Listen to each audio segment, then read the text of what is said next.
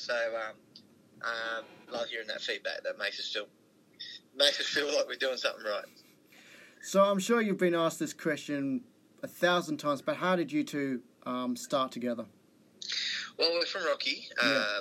you know, country town in central Queensland, and basically Jeremy's been explaining it like this: as soon as everyone left, you know, to go to uni, or you know, when you turn 18, you just kind of get out of town and you move to the cities. And uh, at one point of um, our lives, um, we were kind of the last ones left. So I was already, um, I'd already finished uni. I'd, I'd, done my little time Brizzy, and I'd come home to save some money and go travelling with my guitar. And, and when I was there, the, just the timing was right to meet up, you know, hook up with Jeremy. I always knew he was an unbelievable guitarist, and always thought he, he'd be handy one day if I could ever get him to sit beside me and play some tunes. And uh, that's what happened. So the timing kind of just lined up, and we started playing little gigs at little pubs, um, and we recorded some tunes. We had no idea what we were doing, but um, the you know the local rocky kind of young crowd obviously needed a little bit of it. They um, yeah reacted to it, and it just started snowballing. Crowds just got bigger and bigger and bigger, and it all started from Rocky. And yeah, fast forward 15 years, now we're doing the same thing, but all around the all around the world. It's, it's been a great life. No, and, and one thing I've noticed from doing the research about you guys is you're still just a bunch of um, hometown lads who, who love Rocky.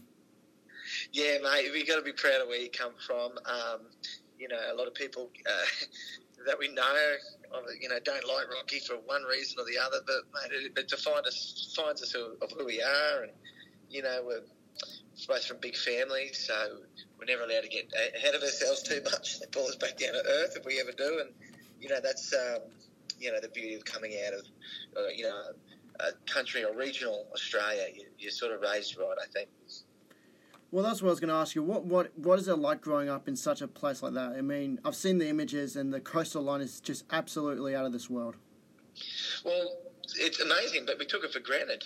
Growing up, you know, you're always trying to you want to go to the cities and the big smoke and the and the parties and the nightlife, and you're always thinking of uh, the lights and but um, it's not until you get a bit older, like now, just looking back, and you know, my my kids don't don't live in Rocky. I don't live there now, so I don't.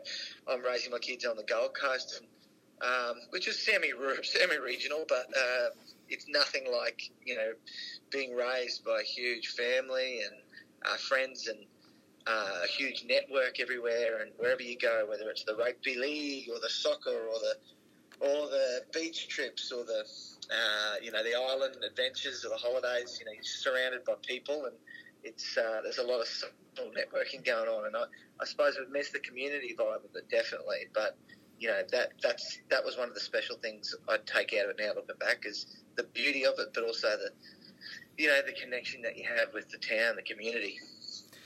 Well, that was the other thing I was going to ask about growing up in a place like that. Um, I'm, I'm guessing it wasn't everyone wanted to be a musician. Everyone wanted to play rugby league. Yeah, everyone wanted to play rugby league, mate.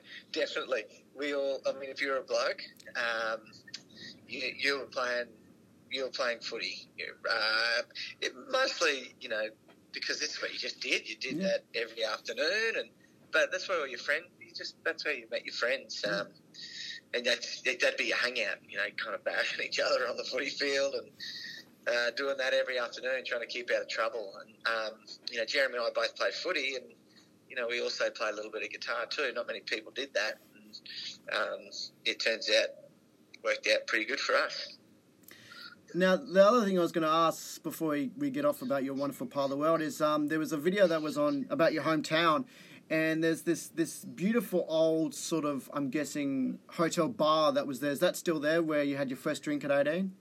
Yeah, it is, mate, but it still looks like it does in that video, oh. which is uh, it's kind of all shut up and all barred off, and that's opposite my old family home. My dad built that home, and we grew up there, and uh, he's a builder, and all the all his workers used to live out in that area out there, and every Friday, Dad would shout the bar, and all these workers would come in, and I'd I'd get sent over there from Mum to bring him home for dinner, and I end up staying there and drinking, you know, my pink lemonades, and then and then I finally turned 18, had my first beer there, and yeah, a really cool old pub. Um, it, it's sad that there's nothing going on with it at the moment because uh, it is glorious, but maybe one day, maybe one day it'll turn around.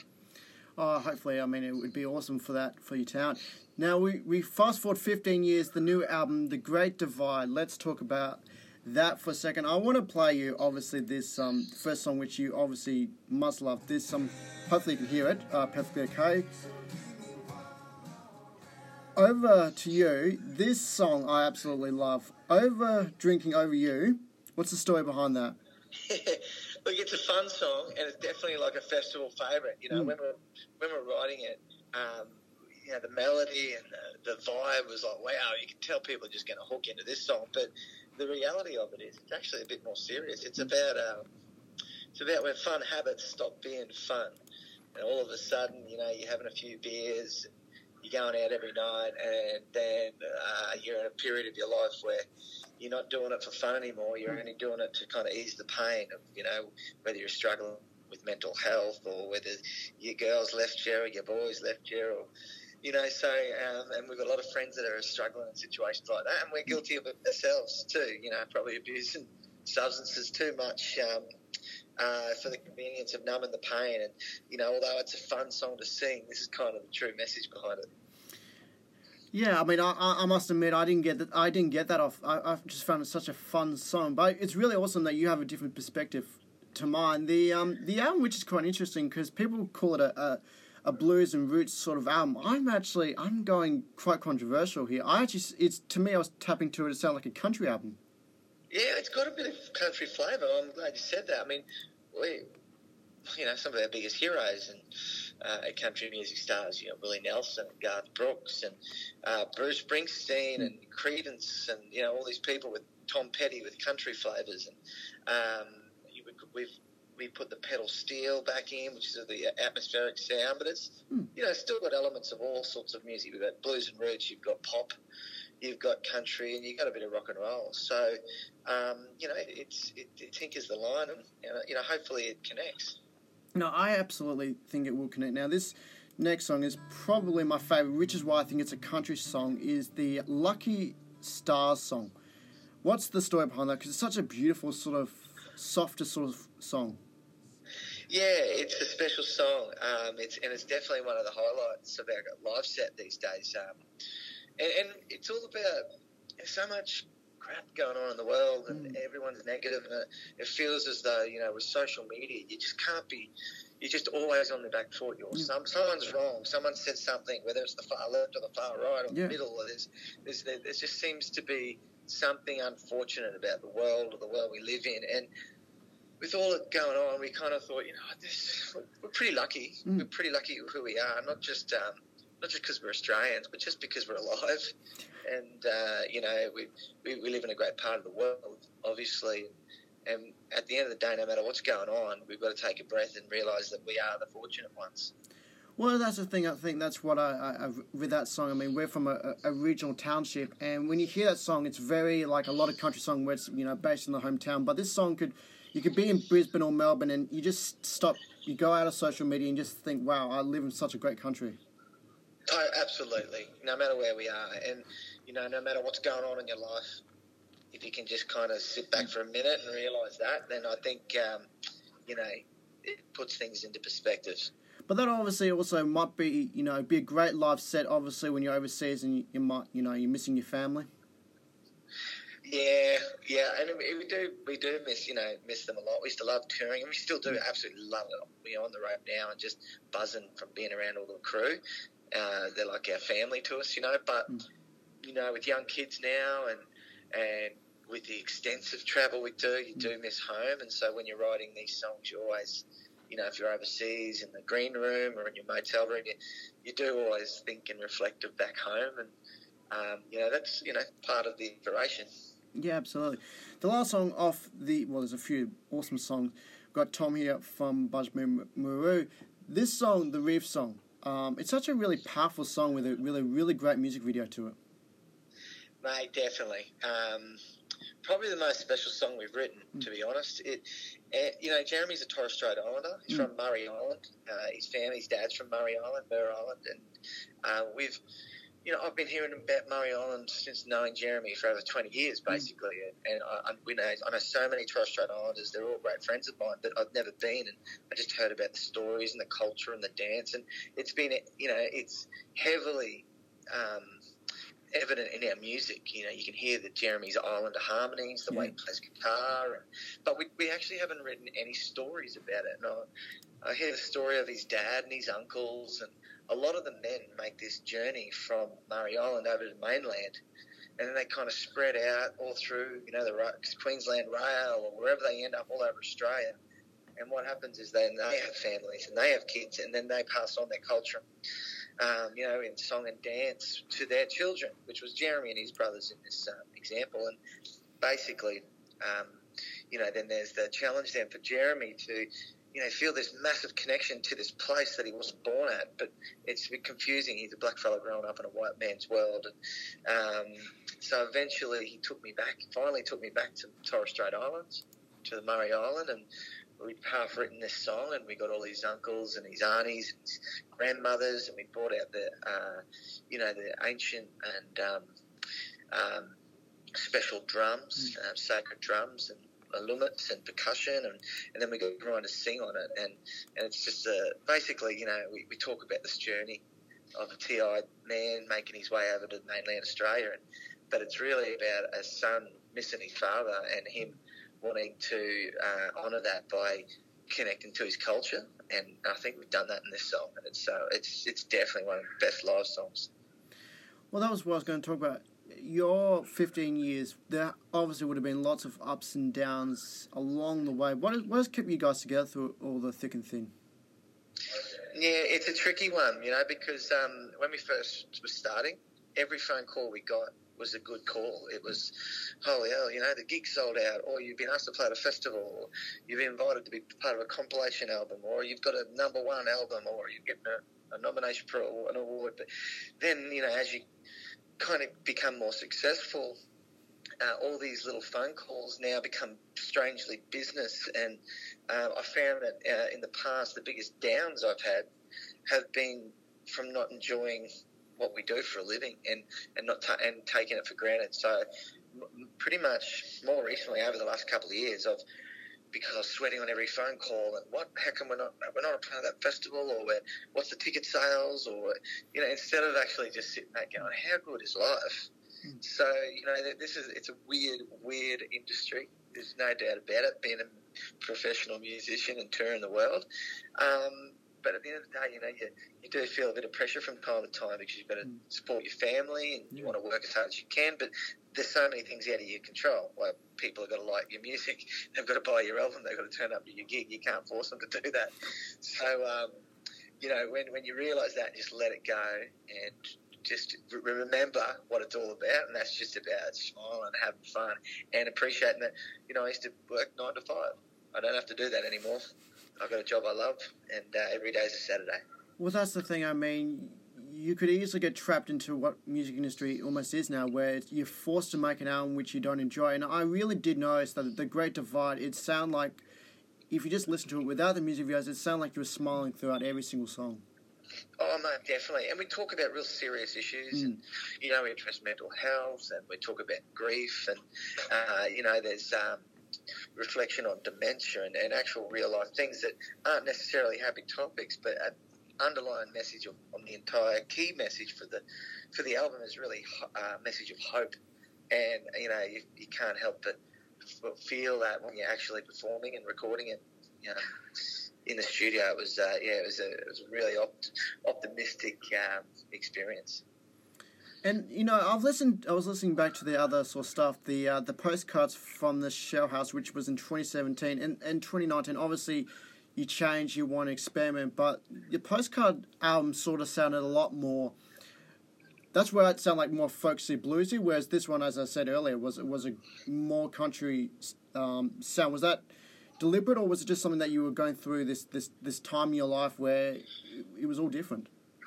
Well, with postcards, we um, yeah, we worked with a producer, and we, you know, it was an intentional thing to, mm. to kind of, you know, just see what we could do with our folk songs that we'd write, written, but try to make them commercially and contemporary appealing, and see, you know, if we could still play them live. And it, it worked a treat. You know, our fan base grew massively, and everyone, you know, we didn't change our, songs or the way we did anything.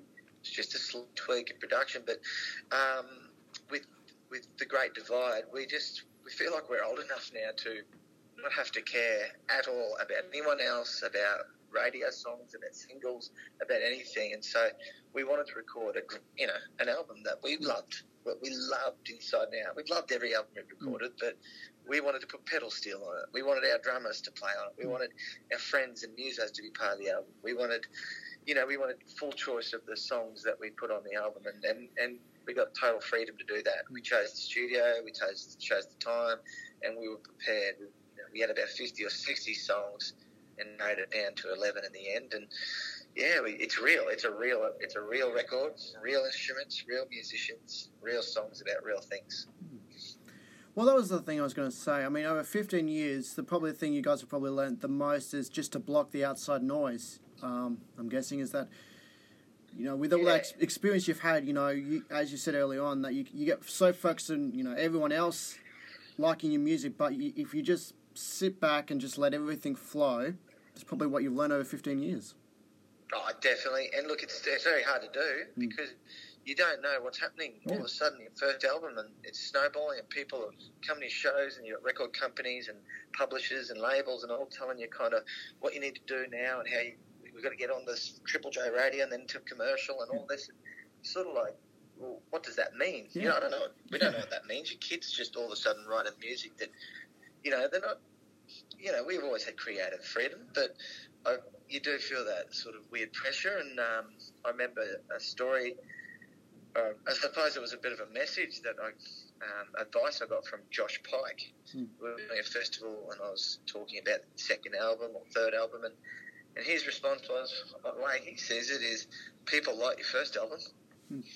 so trust yourselves and do it again because they're definitely at the worst case scenario, you trust yourself those same people are going to like the second album, and then hopefully you pick up more.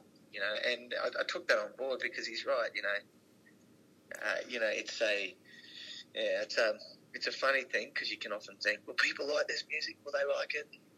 But yeah, we've totally stopped that now. Trust ourselves. Yeah, exactly. Because you know, I've interviewed a few artists, and the one thing they always say is the the first album is easily the the easiest, and the second album they get so freaked out because a lot of I guess music industry, the second album almost has to be either either better or it's worse. There's no there's no halfway. and you know you've got you know twenty or thirty years, twenty years of songs yeah. under your belt, and that's your whole first album. So you get twenty years to write your first album, and then you've got a year or two to write your second. And it's like quick go, you know, and you don't even have that. You probably have a month and it's a, it's a, it's strange. You don't know. You're kind of still working out your sound. You don't know if you want to change the rep. You know, so it's a big decision, but I think we did it right. We, we tracked our sec, um, second album live, the band. We took our time. We didn't overthink it. We didn't try to write hits or anything like that. We just we just we, we used you know used it as a, just a just a story. And I, I look at talk. I think about people like Willie Nelson and Slim Dusty and uh, you know even Kasey Chambers in Australia and Paul Kelly. Like they they create they just don't wait. They just they don't try to set up an album for two, three, four years and make it the biggest thing. They just create then and there because they're artists. So you know, Willie Nelson was recording four albums a year, mm. same as Slim Dusty, just writing and recording and releasing and touring, playing and working, mm. as opposed to trying to make every single thing perfect. Yeah. And um, you know, because you're going to change if you're sitting on it for four years, your taste is going to change and you know. Well, life's going to change, isn't it? I mean, you might have kids, you might have breakups, so it's it's so diverse. In that four years, everything's uh, changed. Yeah, totally. And so I think you just just release it as a hmm. part of life. There's a part of time right there. There's an album. So you know, I was actually on the plane this morning going through all my old voice memos and songs that I've been writing. I was just thinking, I want to get back in and let's just knock them, let's knock some more out. So yeah, I'd love to have a bit of work ethic like that, but the touring gets in the road. but you know you've you've you've highlighted some amazing artists who have been in the industry you know 30, you know 20 30 I think Willie's case is nearly 40 plus years is that something that, the pair of you guys want to do is you want to be there for the for the long haul and and for you know I, I don't want to say generations but just be that iconic and be out there for that long Yeah, that's the plan. The plan is long-term career artist. You know, um, one of our first and earliest mentors, his name was Tony Harlow from Warner Music, and he came over and he signed us initially, and he was trying to drum into us. You know, we were like, second album, we want to write this and want a big song. And he's like, I don't want you to have anything big, do anything. Just want you to be yourselves. If it works, it works. So you guys aren't going to. Your his, his, his words to us at the time were, your breakout album is going to be album number five. Hmm. I'm like, what? We can't wait that long. He went, because you're going to be career artists. Said, you're not going to be in and out. You're going to you're going to be around. Everyone's going to be knowing your names for the end of, end of time. Just take your time and don't panic. And, and I remember hearing that at the time, thinking, holy hell, I don't have time. I don't have time. Do we have time to wait that long? But it's he was spot on. You know, we want to be around long time. We want to be playing everyone when we're in our 70s. We want to be uh, you know, telling stories and doing what we do forever. So it feels good, and it's um, yeah. Hopefully, hopefully that happens. Well, hopefully it will. And speaking of, you know, Warners, how have they impacted your career? Oh, mate, they've been, uh, you know, like family to us since the start. You know, this is our fourth album, our third with them. Our first one we did on our own, and after that they signed us. And so they, you know, as I said, a couple of blokes from Rocky, young kids really, they had no idea about the music industry. They took us under their, their wing. They let us be exactly who we were. Just a couple of blokes from Rocky. Uh, you know, there was no, never outside pressure about writing hits or trying to look like a boy band or nothing like that. They just wanted us to be exactly who we were, and and they were, you know they're able to you know help us along the way quite a lot. So yeah, they've been yeah pretty amazing. No, that obviously would be. And as far as touring, obviously you you've spoken at length. You must love touring then for doing it that many years. What has been your craziest touring experience? well, we've had some pretty mental touring experiences early on. I was just telling a story the other day, but early on, and I, we didn't sleep. I don't know how my voice got through the gigs. To be honest, um, we we were doing promo on the road at the same time. We were playing gigs in towns we'd never been to. It was our first time in pretty much every city Adelaide, Melbourne, Perth, all these venues. We would rock up and just have people there. Like, what is going on? This is unbelievable. So then you celebrate, you have a few beers, and then you've got to catch a plane on the red eye to Melbourne from Adelaide. So you go straight from, you know, having a few beers to the airport, landing, doing promo, being that shattered, and then all of a sudden this vicious, crazy cycle kicks in, and you basically your first five years on, the road is done in a blink of an eye, and you've just been gigging, touring, working, and partying for five years. You can't even, I can't even. It's such such an extreme, strange life that just happens, and yeah, it's nowadays we look after ourselves and. Um, you know, it's a bit more professional. There's no doubt about it. But you know, we know when to let loose and uh, and have a have a celebration when we when we deserve it. But um, you know, there's so many stories there's, of all the cool backstage stuff that's happens, or you know, um, I remember the first time I wasn't sure whether you know Busby Marou was a big name, and Scotty Owen from the Living End and Pete Murray came to my gig at Byron Bay. They're like, hey, what are you doing? You want to come beer before the gig? And I just remember thinking, what the hell is going on? You know, little things like that that I'll never forget. You know, we're all making stuff now, but it's uh, you know those kind of little little journeys along the way, and little things that kind of make the make the lifestyle really really rewarding. No, I, I mean, early on hearing those names, I mean, you'd almost fan out at the idea of them just having a beer with you, let alone, I mean, what you guys have turned into now it's it's quite incredible because um, you know I've heard stories of you know Fleetwood Mac. I think they're the most iconic story. They toured for nearly ten years straight, and it was studio touring. And they never they never were home. They were never even in their own house, and it's just it's quite incredible. I don't think a lot of people outside the mu- music industry understand how daunting and how hard it is to tour for that many years straight up.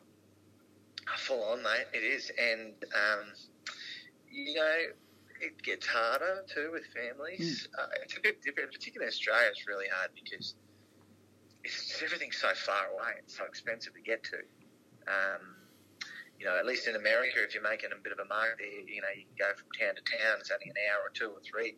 You get in the bus and you live in the bus. But Australia, you kind of like treat it like a FIFO job. You know, you're mm. flying in and out. you do the weekends on the road, and you come home midweek, and you know you where your lifestyle on the road is, uh, you know, getting up at ten or eleven and then going to bed at three or four in the morning. Then the next day you're back at uh, being a dad, Mm. and you're getting up at six in the morning and going to bed at seven at night, and you're trying to shake your your body clock is all over the place. It's yeah, it's not it's not it's not as rock and roll as it all sounds back home.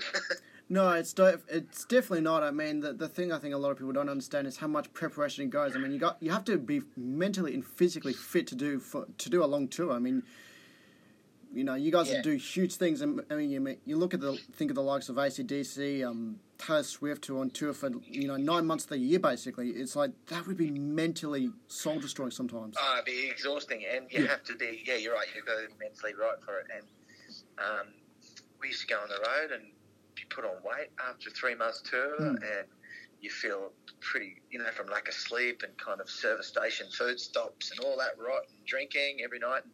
Uh, this tour actually, as I said, we're, it's all about work life balance, but we're being very healthy and um, uh, as healthier than we've ever been, and it, you're feeling good. You know, you're waking up fresh, but you still can't escape the. Uh, you you still can't escape the you know the lack of sleep and and um, you know the the red eye flights and all that. But you just get used to it and you harden up, and it's it, could be a lot worse things to be doing. No, I think every I think ninety nine point ninety nine percent of people would would be in, would love to be in your shoes. Exactly, and that's one thing we got to keep reminding yourselves when you're ever feeling too tired or or having a sook about something. You got to remember that, and we do. Now, of course, the uh, the new tour is out now, and you're coming to our neck of the woods on Saturday, the second of November, and playing in Margaret River. Yeah, we are. Um, pretty stoked. There'll be a second show, I think, at Margaret River. And uh, yeah, first one at this venue Mm. at the river. So we're absolutely stoked. We've got Bobby Alu on the road with us, Mm. who is a bit of a fan favourite at the Margaret River. We're here, and um, mate, the shows have been unbelievable. They're just, uh, just yeah, putting a smile on my face just thinking about it. So we're pretty excited. Um, and we got a night off the next day too, so we might even have a few beers up there. Oh, that's even better. Oh, you got a few. Oh, you got a few days off actually. Oh, you back. we do, mate. Yeah, we got a late flight. You so late flight, have a late awesome. check out, and Oh, we'll be hanging out with everyone. yeah. Everyone should go down to the river and have you know maybe yeah have a beer with the lads. I mean, you seem like a bunch of lads that'd be easy to have a beer with. mate, we got a good crew. The crew at the moment is A grade. So if anyone's up for a beer at the Margaret River, well, tomorrow night's the night, second of November. Let's do it. Awesome stuff. Hey, I just want to thank you for, for taking the time to, this morning, mate. It's been an absolute pleasure. No worries, mate. Uh, I appreciate it, and thanks for the feedback on the record. And yeah, can't wait to blast out the new tunes. Awesome.